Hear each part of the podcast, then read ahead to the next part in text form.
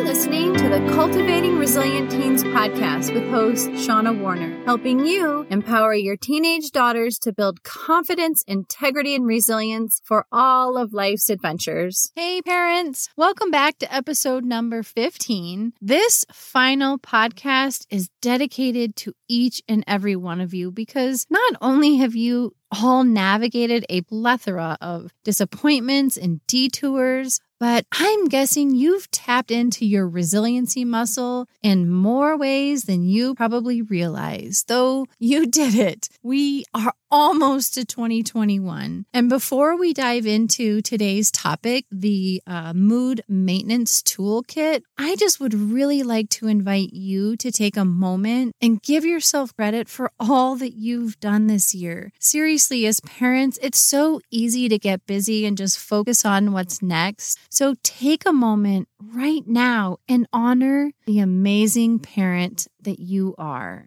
Did you? Did you honor yourselves? I sure hope so. Okay, here we go.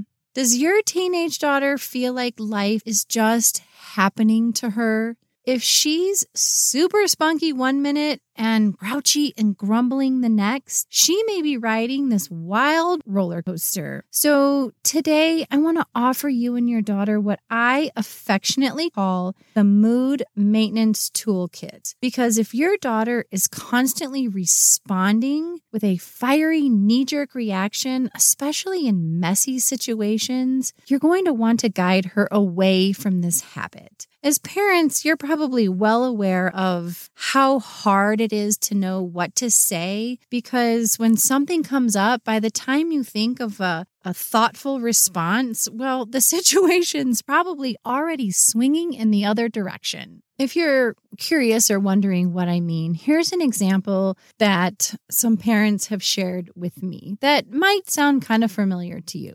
When my daughter gets a lot of likes, compliments, or invites, her mood is awesome. She's playful and lighthearted. And when someone doesn't respond the way she'd hoped they would, if she's not getting tagged in a post or if she feels left out, her mood is dreadful and she's suddenly depressed and unresponsive to me. Ugh, as humans, it's such a natural response to feel great when someone praises you. And on the flip side, it's natural to feel disappointed and hurt when you don't feel seen and heard. The hard part is, although the highs may be really exhilarating in the moment, the downs instantly zap your daughter's mood, they wreck her motivation, and they leave her totally exhausted. And I don't know about you, but my clients have told me time and time again, they're so sick of riding the emotional roller coaster, especially when it comes to social media. So if your daughter is like most teenagers, not only does the roller coaster ride make her feel like she's lost all control, it can lead to behaviors and responses that your daughter will later regret. So let's go ahead and equip your daughter with the mood maintenance toolkit, because when she's able to maintain her mood and motivation, no matter what's going on, she can go from meh to heck yeah.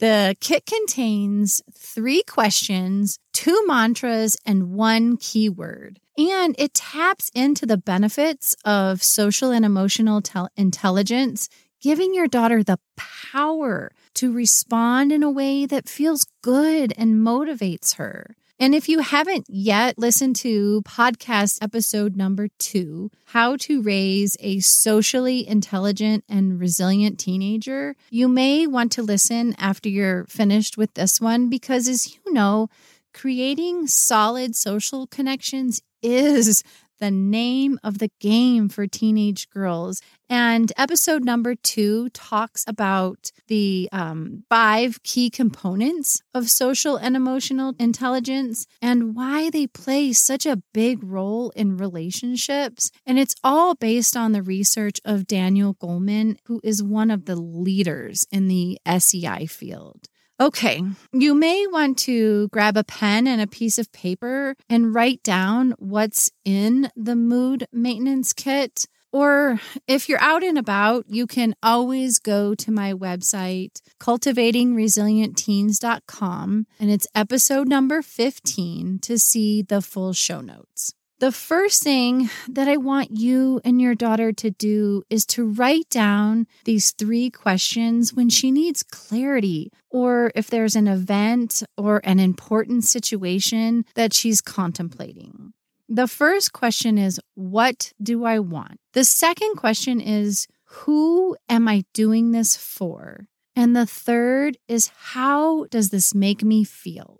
Next, I want her to write down these two mantras, and I mean, preferably somewhere that's visible, like the bathroom mirror or somewhere in her room, somewhere she's going to see them. The first is, we can do hard things. And the second is, I have what it takes to figure this out. Or you can go with what Marie Forleo always says, and she says, everything is figure outable.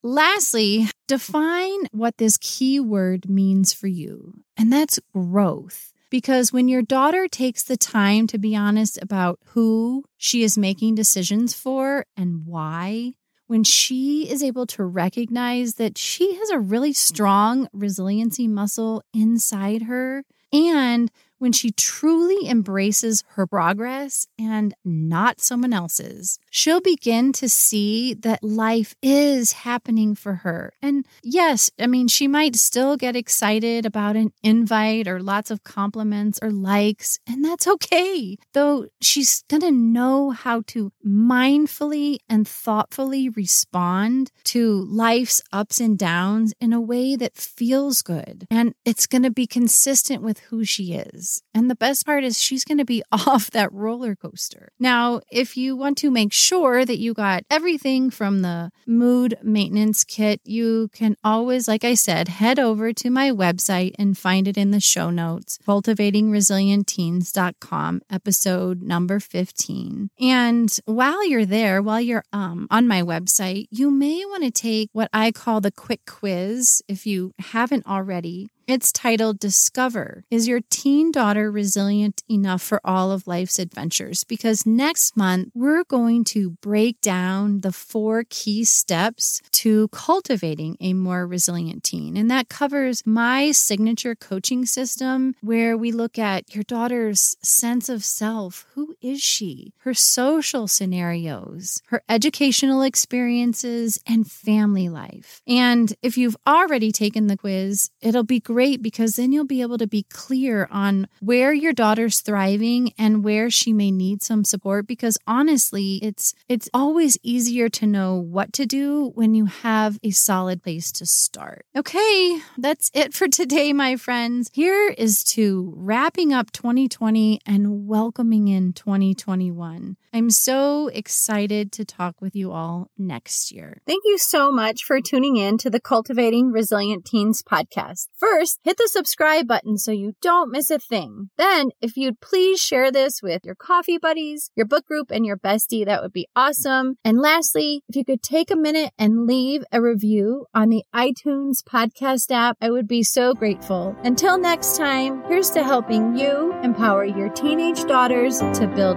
confidence, integrity, and resilience for all of life's adventures.